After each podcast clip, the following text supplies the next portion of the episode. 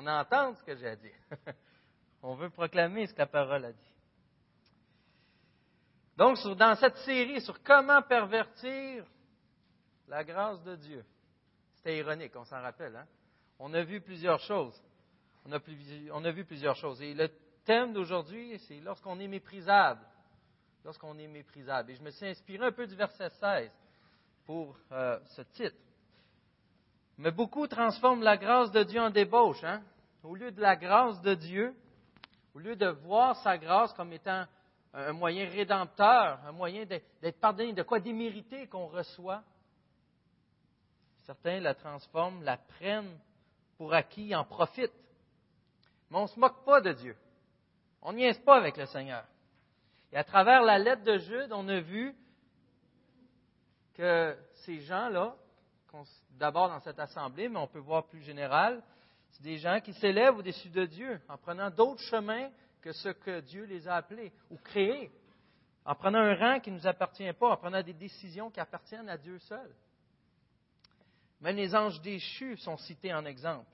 Ou comme Caïn, ils suivent leur propre voie, ils croient en Dieu, mais en réalité, ils suivent une religion. Ils ne suivent pas de tout cœur le Dieu. Tout ce qu'ils font leur apporte malédiction. Aujourd'hui, on va voir comment leur conduite de tous les jours est méprisable. Mais surtout, ce que cela leur apporte et quel est le plan de Dieu pour eux. Donc, quel est le plan de Dieu pour nous? Et permettez-moi de lire justement dans Jude, et je vais lire euh, les versets simplement. J'aime le lire, ce n'est pas une lettre qui est longue, mais je vais lire les versets 14 à 19. Alors, c'est aussi pour eux qu'Enoch, le septième depuis Adam, a prophétisé en ces termes. Voici que le Seigneur est venu avec ses saintes troupes pour exercer un jugement contre tous et pour faire rendre compte à tous les impies qui sont parmi eux, de tous les actes d'impiété qu'ils ont commis, de toutes les paroles dures qu'en pécheurs impies ils ont proférées contre lui. Toujours mécontents, ces hommes se plaignent sans cesse de leur sort et marchent suivant leurs désirs.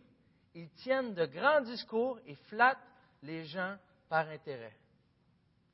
Quant à vous, bien-aimés, souvenez-vous de ce que les apôtres de notre Seigneur Jésus-Christ ont annoncé. Ils vous disaient, à la fin des temps, il y aura des moqueurs qui vivront en suivant leurs désirs impies. Ce sont ceux qui provoquent des divisions, sont dominés par leur nature propre et non pas l'esprit. Prions. Seigneur Dieu, J'espère qu'en assemblée, on a soif de toi. Seigneur, on vient d'entendre ta parole. Et je te prie de la bénir dans nos corps, dans notre esprit. Seigneur Dieu, par ton esprit, fais-nous grandir encore. Révèle-nous à quel point tu es merveilleux, que nul n'est comme toi. Dans le nom de Jésus-Christ, Seigneur Dieu. Amen. Alors, on voit encore, on se rappelle les contextes que Jude prend beaucoup de stock qui, vient, qui était populaire à son époque, des, textes extra-bibliques ici, c'est qui commence au verset 14 avec une citation d'Enoch. C'est pour eux aussi qu'Enoch, le septième depuis Adam, donc c'est bel et bien l'Enoch qui a été enlevé par le Seigneur, et qui a prophétisé en ces termes, voici que le Seigneur est venu avec ses saintes troupes. Donc on se rappelle que le fait que Jude, j'allais dire Jacques, le fait que Jude mentionne Enoch ici, il est d'accord avec cette citation, il l'approuve. Et Dieu a voulu qu'on l'aide d'ailleurs, ça fait partie de la parole de Dieu. Cette prophétie, elle est vraie dans le sens où ce l'a de la parole de Dieu. Il faut se rappeler aussi que vu que c'était populaire à cette époque, il se sert peut-être du, genre de littérature que les gens étaient habitués, que même ces impies pouvaient dire. Et là, ils se rendent compte qu'ils peuvent venir contre eux. Peut-être que je n'aurai pas le temps d'avancer euh, là-dedans, mais si Dieu le permet, durant le, durant le message, on va voir des, des, fois où ce que Jude va, prendre contre eux leurs propres écrits extra-bibliques. Et pourtant, à travers ça, il va aller chercher la sagesse de Dieu. Mais ici, à travers cette euh, prophétie d'Enoch, en réalité, c'est une question de contenu. Il veut viser de quoi il était question? Qui était visé par cette prophétie? Il est en train de dire que ces impies qui sont rentrés en catimini dans l'Église, selon leurs intentions, sont bel et bien ceux pour qui Jésus va revenir. Il va les juger. Mais cette prophétie que Jude approuve, et que l'Éternel approuve d'ailleurs, nous rappelle bel et bien que le Seigneur va revenir pour nous juger. Le retour du Seigneur, ce n'est pas juste une théorie, c'est quoi de vrai? on a les symboles ce matin, on va faire le repas du Seigneur, on va se rappeler qu'on le fait en attendant quoi? Attendant le retour du Seigneur. c'est un retour qui va nous arriver à mener, on s'en fait pas trop. Est-ce qu'on l'espère? Oui, OK, Amen, j'aime ça entendre ça. On l'espère, c'est bon. Mais avez-vous remarqué qu'il parle comme la prophétie étant accomplie? On sait qu'elle ne l'est pas encore. Mais il se rend compte que vraiment ces attitudes de ces gens-là, leur façon de parler, leur façon d'agir, leur manière, leur enseignement, c'est certain que c'est ce jugement-là qui est destiné à des gens qui agissent de la sorte. Mais Jésus va revenir, il va triompher. Et c'est ce qu'on célèbre ce matin avec le repas du Seigneur. Et c'est intéressant de voir qu'il va revenir avec toutes ces saintes troupes. Les saintes troupes. Qui sont les saints? C'est nous, les chrétiens. Donc, ils vont revenir avec les chrétiens. Et pour juger les impies. Peu importe votre position eschatologique, donc votre position par rapport à la fin des temps. Chose qu'on ne peut pas rentrer ce matin. Je pense d'un débat de tellement d'années qui n'est pas encore résolu. Mais lorsque le Seigneur Jésus va revenir avec ses troupes saintes, il va avoir le jugement. Ça, c'est clair. Et à ce moment-là, à ce jugement-là, il n'y aura pas de deuxième chance. Lorsque Jésus va revenir pour juger, c'est fini. C'est fini. C'est fini. Le choix de votre avenir, de votre éternité, va être clair. Lorsque Jésus va revenir, il y aura le jugement. Et ce jugement concerne tous les actes, pour venir juger tous les actes contre Dieu, ou dépourvus de Dieu, les impies, sans Dieu, et toutes les paroles contre Dieu. Mais malgré tout cela, il y a quand même une bonne nouvelle là-dedans. Et la bonne nouvelle, c'est lorsqu'on voit que justement Jésus va venir pour juger cela. Donc des fois, on vit des tensions. Peut-être ce matin, ce que vous vivez. Vous savez, le genre de choses, des injustices, des choses qui nous font rager en dedans. Des choses, des fois, qui font maudire Dieu, certaines personnes. Qu'ils nous font souffrir. Et des fois, c'est à cause de l'Évangile. On aimerait pardonner, mais le prix à payer est trop grand, tellement le mal qui a été fait était grand.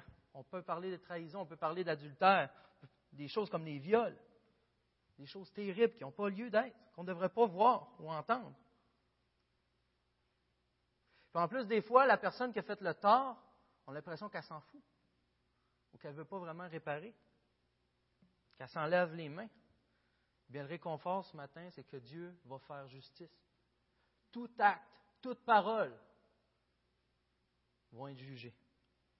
Ils seront jugés toutes les atrocités qu'on a entendues, qui vont nous avoir été faites et qu'on va avoir fait, vont être jugés. Et je vais revenir sur ceux qu'on va avoir fait. C'est pourquoi, d'ailleurs, on ne devrait pas chercher vengeance, à se venger nous-mêmes. Dieu s'en charge. on ne rit pas de Dieu, on ne se moque pas de lui. On ne méprise pas non plus ses enfants. Lorsqu'on méprise un de ses enfants, on s'attaque à lui. Avez-vous déjà vu une situation où ce que moi j'ai vu avec mes enfants par contre, où il y en a un qui agit mal, souvent c'est le plus vieux, il dit non, non, tu n'as pas d'affaire à faire ça, mais il sent mal, puis ça, change peu de choses, jusqu'à temps que papa le voit. Et quand le papa il le voit, oh, la situation vient de changer. Essayer de se faire justice soi-même n'est jamais aussi bon lorsque le juge, dans ce cas-ci, on va prétendre que je jugeais bien, euh, agit. On a le choix de faire les choses nous-mêmes. Souvent, la vengeance fait juste nous autodétruire, nous éloigner même de Dieu. Laisser le Père s'en occuper. Mais la plus grande nouvelle dans tout ça, c'est pour ceux qui croient réellement en Christ, concernant le jugement, concernant les choses qu'on a faites et qui devront être jugées aussi. Mais c'est la croix, la croix pardon, du Christ qui fut et qui est notre jugement final. Car on a agi de manière impie, on a dit des choses impies aussi, mais Christ fut condamné pour qu'on n'ait pas besoin de l'être. Et ça, c'est encore une fois les symboles qu'on a ce matin. On ne prendra pas de Seigneur. On espère en son retour. Et ce qui nous permet d'espérer, cette espérance-là est basée sur le fait qu'à cette croix, il a pris notre place. Qu'il a tout payé. Ça a été accepté devant Dieu. Qu'on est appelé maintenant héritier du grand Dieu. Maintenant, mon deuxième point, par rapport à l'enfer. Pour ceux qui ne croient pas, donc pour ceux pour qui la croix, le sacrifice de Christ n'était pas pour eux, alors c'est le jugement final. Et ce jugement les mène directement en enfer. Peut-être ma dernière phrase vous a irrité un peu. Steve, à chaque fois que tu prêches sur Jude, tu parles d'enfer. Tu reviens sur l'enfer, on est écœuré d'entendre parler de l'enfer. En chrétien comme pas chrétien, on est peut-être tanné d'entendre parler du mot d'enfer. Ou à la limite, sans dire, je ne veux plus jamais l'entendre, ouais, ouais, ok, passe à autre chose, on est tout courant. Mais je vois quand même un danger ici que je me permets de vous partager. Le danger que je vois, c'est d'un peu de mépriser la parole de Dieu. Dans Jude seulement ici, le mot enfer ou l'idée de l'enfer revient au verset 4, au verset 6, au verset 7, au verset 11 indirectement, au verset 12, quand il fait référence aux deux morts au verset 13, verset 15, verset 23. Huit fois dans cette courte lettre de 25 versets, je pense, de 25 versets, il revient huit fois la référence à l'enfer. On se rappelle que ce n'est pas la parole de Steve, mais c'est bel et bien la parole de Dieu. Alors Dieu a trouvé bon et utile de nous rappeler huit fois dans cette lettre que l'enfer existe et qu'il est une réalité. Comme il le répète à plusieurs fois ailleurs dans la parole de Dieu, et comme Jésus lui-même est un de ceux qui l'a mentionné le plus souvent. Alors, un des dangers, quelle autorité la parole de Dieu a dans nos cœurs, dans nos vies? Est-ce qu'on est las de l'entendre? Est-ce qu'on se tanne d'écouter les vérités qui en découlent? Et c'est la même chose avec plusieurs autres sujets. J'en profite pour lancer la question d'argent ça devrait être proportionnel. Il y a environ 10% des versets, 8, quelque chose des versets qui parlent d'argent. Donc, il faudrait qu'il y ait 8% de nos prédications dans l'année qui parlent de l'argent. Mais par expérience, après une série de trois prédications, on a même eu des familles qui sont parties. Quelle est notre réception face à la parole de Dieu? Est-ce qu'on est limité à prêcher des choses? Est-ce qu'il y a des choses qu'on ne peut pas dire? Est-ce qu'on peut suivre un texte? Normalement. En général, je n'ai pas de feedback, mais je pense qu'il y a un danger quand même qui était bon à nous rappeler. Dieu les a choisis pour une raison, à nous de les écouter et à chaque fois même de se délecter de la parole de Dieu. Il y a un autre danger que je vois, c'est qu'on a un confort face à l'enfer ou quant à notre attitude face à l'enfer. C'est tomber un peu dans le mythe du monde c'est directement de se mettre à croire que l'enfer n'est pas si grave que ça. Que l'enfer, l'enfer est sur terre, qu'on entend dire. C'est comme, j'étais, ceux qui ne savent pas, j'étais foreur, foreur dynamiteur. Et c'était les foreuses, c'est, gros comme le stage en avant, ceux qu'on je manipulais. Et selon les, selon les rods, je sais pas le mot en français, qu'on mettait, ce qu'il faut driller dans la terre, les poteaux de métal, ça tourne à une vitesse assez rapide, plus ou moins selon le type de forage. La seule chose que je sais, c'est que je m'étais fait dire en partant, si tu as des gants, mets jamais tes gants sur la rode. Qu'est-ce qui arrive? C'est mouillé un petit peu, le gant il pogne, le bras il arrache, parce que tu ne passes pas en ça. Si es béni, c'est juste le bras qui arrache.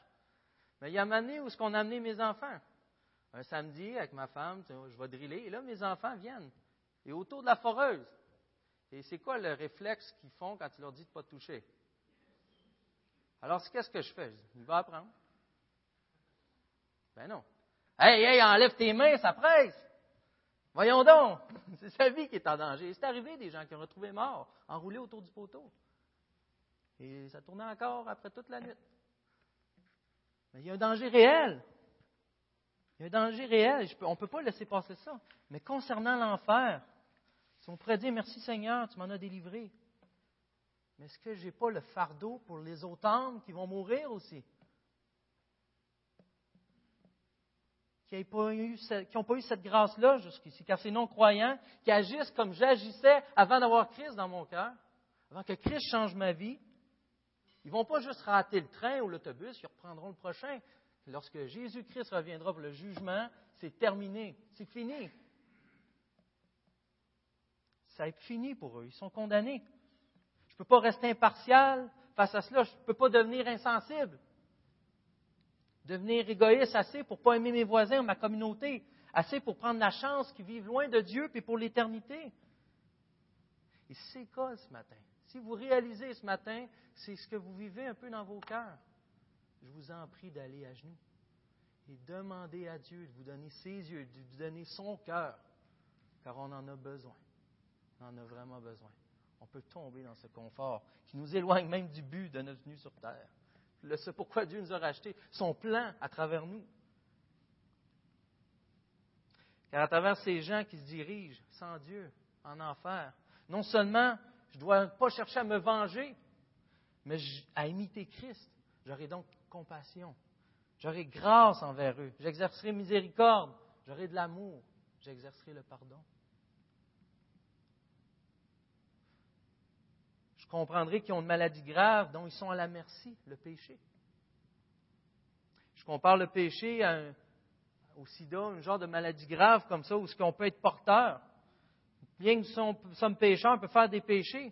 Les chrétiens, pas parce que Dieu m'a sauvé que malheureusement j'en fais encore. Mais jamais, mais jamais ce péché va causer ma mort à cause de Jésus-Christ. Mais ceux qui ne connaissent pas Jésus-Christ, le péché va causer leur mort. Et Dieu nous a donné le remède. C'est partager la parole de Dieu. C'est Jésus-Christ lui-même. On a ce remède, puis souvent, on a tendance à le garder pour nous. Ils ont besoin du remède qui guérit tous les maux, le remède miracle. Celui qui guérit les cœurs, celui qui guérit pour l'éternité. La croix, la mort, l'ensevelissement, la résurrection en Jésus-Christ nous justifie devant Dieu, nous apporte la vie, nous apporte ensuite tout le reste la paix, la joie. Et c'est encore une, des choses qu'on vient célébrer ce matin avec le repas du Seigneur. C'est un appel pour tous. Peu importe où ce qu'on est, ça revient à la même chose. Confie-toi en Christ. Tourne-toi de ce que tu fais. Et repens-toi. Tourne-toi vers Christ. Au verset 16. Les pages ont tourné on voit un peu l'attitude de ces impies. Il y a ces gens que je vous rappelle qui étaient parmi l'Assemblée, que personne ne s'était trop rendu compte qu'ils enseignaient parmi l'Assemblée. Et ce qui m'amène à, à cause que je ne peux pas lire les cœurs, à trois catégories de gens. Les chrétiens, qui sont les premiers, les chrétiens authentiques, c'est ceux qui marchent, ceux qui sont renouvelés, ceux qui sont régénérés quotidiennement en Jésus-Christ. Mais au verset 16, on voit qu'il y a deuxième, un deuxième type de gens, je les appelle les apostats ou les impies. Ceux qui méprisent Dieu, ceux qui sont méprisables, ceux qui sont décrits en cinq points au verset 16. Et le premier point qu'on voit d'eux autres, c'est qu'ils sont toujours mécontents. Ou dans d'autres versions, ils murmurent. Ils murmurent. C'est chialer à voix basse en québécois. Vous savez, comme mes enfants, lorsque là, tu n'es pas question, tu touches au iPad. Là, il s'en va en bas, dans les marches. Tu es en train de chialer. Comme quand on chicane un enfant, justement, puis qu'il fait ça. C'est la même attitude, mais chialer envers Dieu. Murmurer, se plaindre. Vous rappelé les exemples qu'on a vus dans le début euh, concernant Israël, mais on a d'autres exemples d'Israël avec leur murmure par rapport à la manne. Ils murmuraient contre Dieu. Alors, c'est un des cas typiques des impies. Deuxième chose, ils se plaignent sans cesse de leur sort. Ils ne sont jamais satisfaits. Ils passent leur temps à se plaindre. Il aurait dû être de même. Ça aurait été meilleur avec ça. C'est injuste. Ça devrait pas être de même. comme disait un commentateur, s'ils reconnaissent Dieu, ils le blâment pour ce qui leur arrive. Le genre d'attitude. Ces gens, lorsqu'ils viennent à Christ, pourtant, ces gens changent d'attitude. Donc le problème n'était pas ce qu'ils disaient. Le problème est vraiment autre, leur attitude. Ensuite, troisième point qu'on voit, verset 16, ils marchent selon leurs désirs.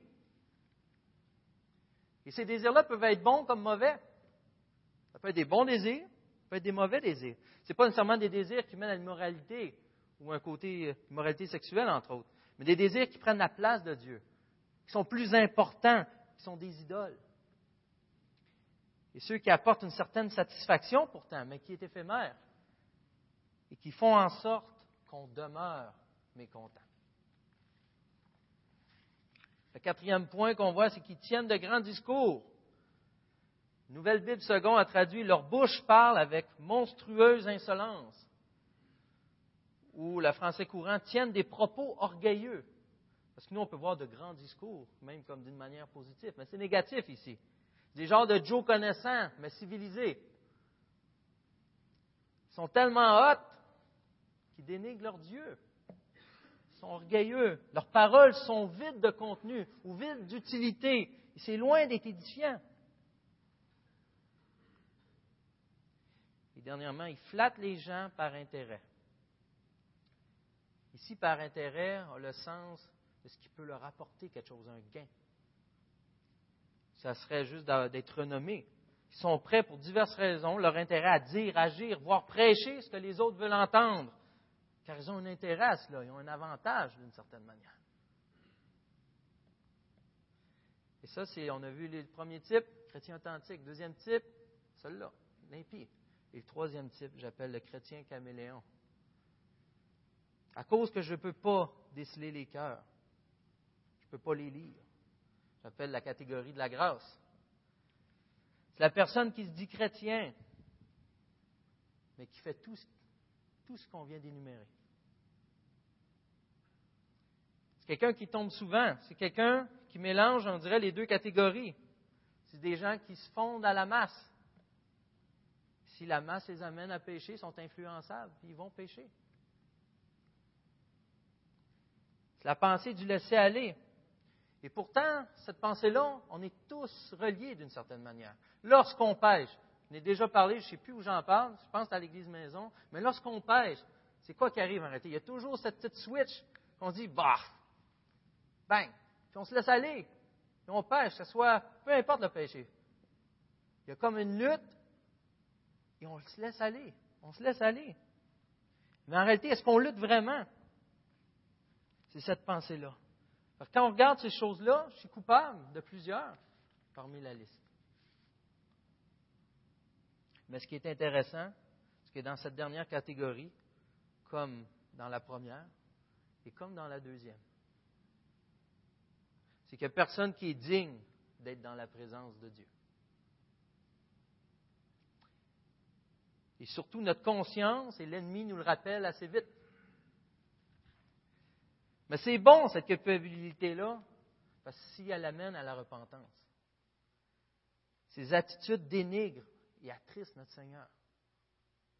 On ne se moque pas de Dieu. Mais encore une fois, sur le vrai chrétien, Romains 8, il n'y a plus aucune condamnation pour celui qui est en Jésus-Christ.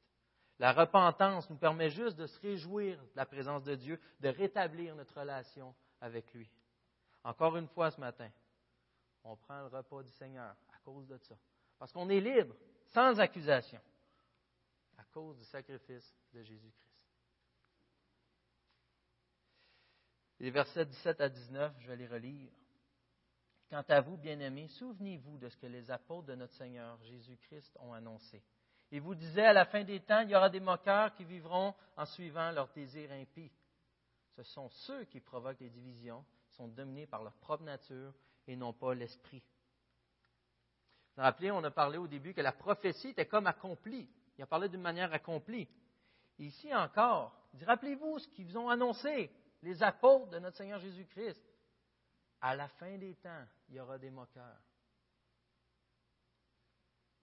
qui vivront souvent leurs désirs impies. Ce que je suis en train de dire, c'est que tout ce qui était, et là j'ai les références, j'en à peu près 12, si vous voulez, je vous les donnerai après, mais tout ce qui était prédit concernant, concernant ces impies, concernant, on peut rentrer, il y aura plusieurs antéchrists, il y aura plusieurs, et là Jude les considère comme réalisés, présentement, réalisés, vous êtes dans les derniers temps, vous êtes dans la fin des temps. Nous sommes maintenant dans une période de grâce de l'Église. lorsque Dieu ne juge pas tout ce qui est fait.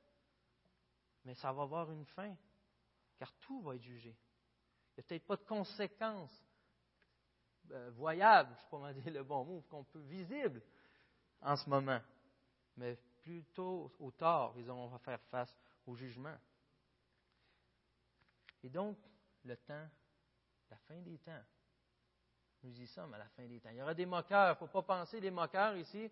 Ce n'est pas juste des, des, conteurs de jokes ou ceux à juste pour rire. Les moqueurs, c'est ceux qui ont une attitude orgueilleuse envers Dieu. Ceux qui méprisent le Seigneur. Dans la manière qu'ils agissent, dans la manière qu'ils parlent. Comme il dit, ce genre de personnes-là, ils suivent leur propre nature. Ce sont ceux qui provoquent des divisions. Donc, dans les fins des temps, il est normal qu'il y ait des divisions. Il est normal que les pasteurs aient à chasser des loups dans les assemblées. Seul le Seigneur peut nous en délivrer, nous faire voir clair. Et comme ici, il a envoyé Jude pour parler à cette assemblée. vous n'avez pas vu ceux qui sont rentrés dans votre assemblée. Mais compris, continuez de prier pour vos anciens, continuez de prier pour vos responsables, pour vos pasteurs, afin que Dieu nous protège, afin qu'on voit clair, afin qu'on puisse continuer ensemble dans une ambiance saine dans la sainte doctrine de notre Seigneur Jésus-Christ. C'est marqué qu'ils sont dominés par leur propre nature.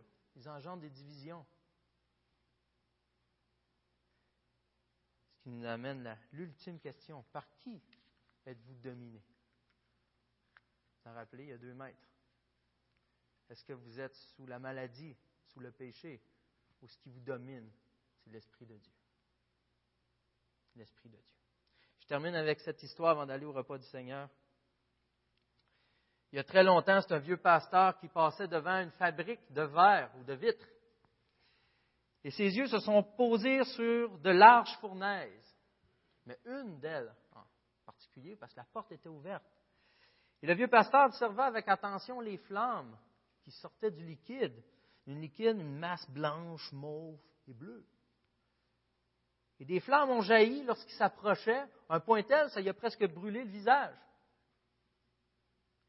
Et pensant qu'il n'y avait personne autour de lui, le pasteur s'est exclamé Qu'est-ce que ça doit être l'enfer?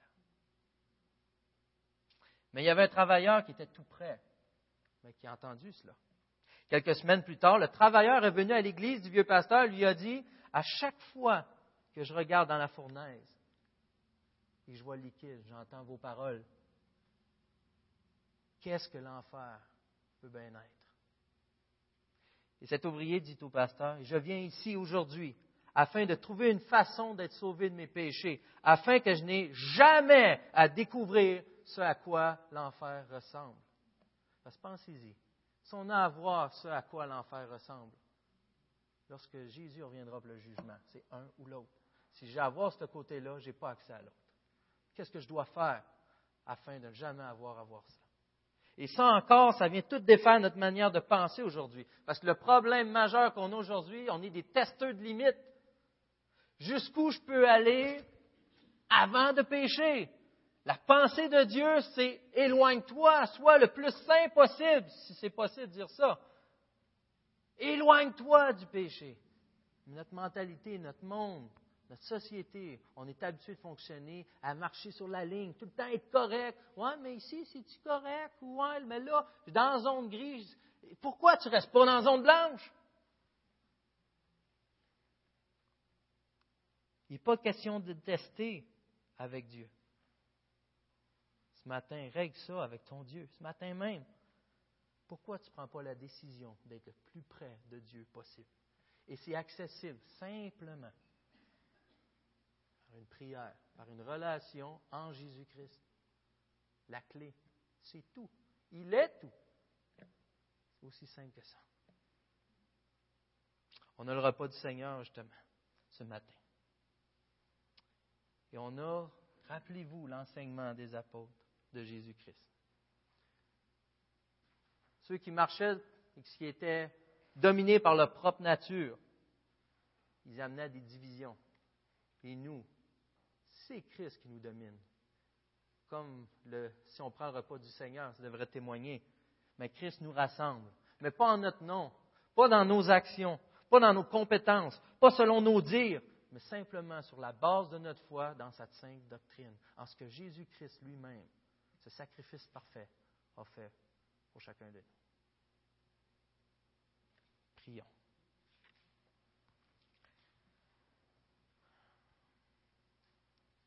Tendre Père, on s'avance vers toi. J'aime cette image, Seigneur, de courir, l'enfant qui court vers le Père. Et le Père l'attend avec les, bras grands ouverts, Seigneur. Merci parce qu'on a cette grâce ce matin de pouvoir aller librement à toi. Sachant qu'on n'est pas parfait, mais se sachant complètement justifié à cause de ce sacrifice de Jésus-Christ. Merci Seigneur d'avoir pris notre dossier, d'avoir pris notre péché, d'avoir subi la condamnation à notre place. Merci Seigneur que tu as tout remplacé pour nous amener à toi librement. Seigneur Dieu, je te prie de nous bénir durant cette sainte scène, durant ce repas du Seigneur qu'on va prendre en assemblée. Seigneur, qu'on veut prendre avec nos frères et sœurs en Jésus-Christ, ceux qui ont été rachetés au sang précieux de Jésus. Ceux en qui, Seigneur, tu places toute ton affection, ceux en qui tu veux tout leur bien à cause de Jésus-Christ. Seigneur Dieu, qu'on puisse t'honorer. Permets-nous, Seigneur, de te considérer comme étant de ce qu'on a de plus précieux. Rappelle-nous, Seigneur, ce qu'on doit se rappeler durant ce repas.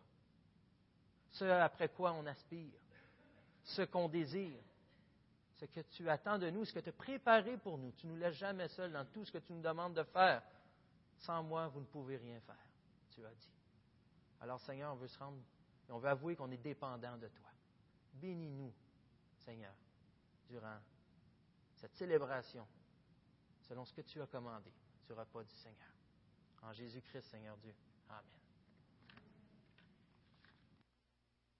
J'ai fermé le micro par habitude. Euh, je vais descendre. J'inviterai les préposés, s'il vous plaît. Et ce matin, merci. Des grands pieds, fait que ça accroche en arrière. Et ce matin, je vous invite à partager avec des bonnes prières pendant qu'on va passer le pain, pendant qu'on va passer le vin. Je sais que vous êtes habitués de voir ces choses-là. Mais est-ce que votre cœur brûle pour Christ? Repensons. Un, on l'attend. On se rappelle, on l'attend. Et vous avez d'autres promesses qui vous viennent à l'esprit. Vous voulez l'honorer, l'élever pour ce qu'il a fait. Vous voulez confesser quelque chose. Alors c'est un temps encore ce matin pour nous se le dire en assemblée, pour le louer, l'adorer à travers ça. Alors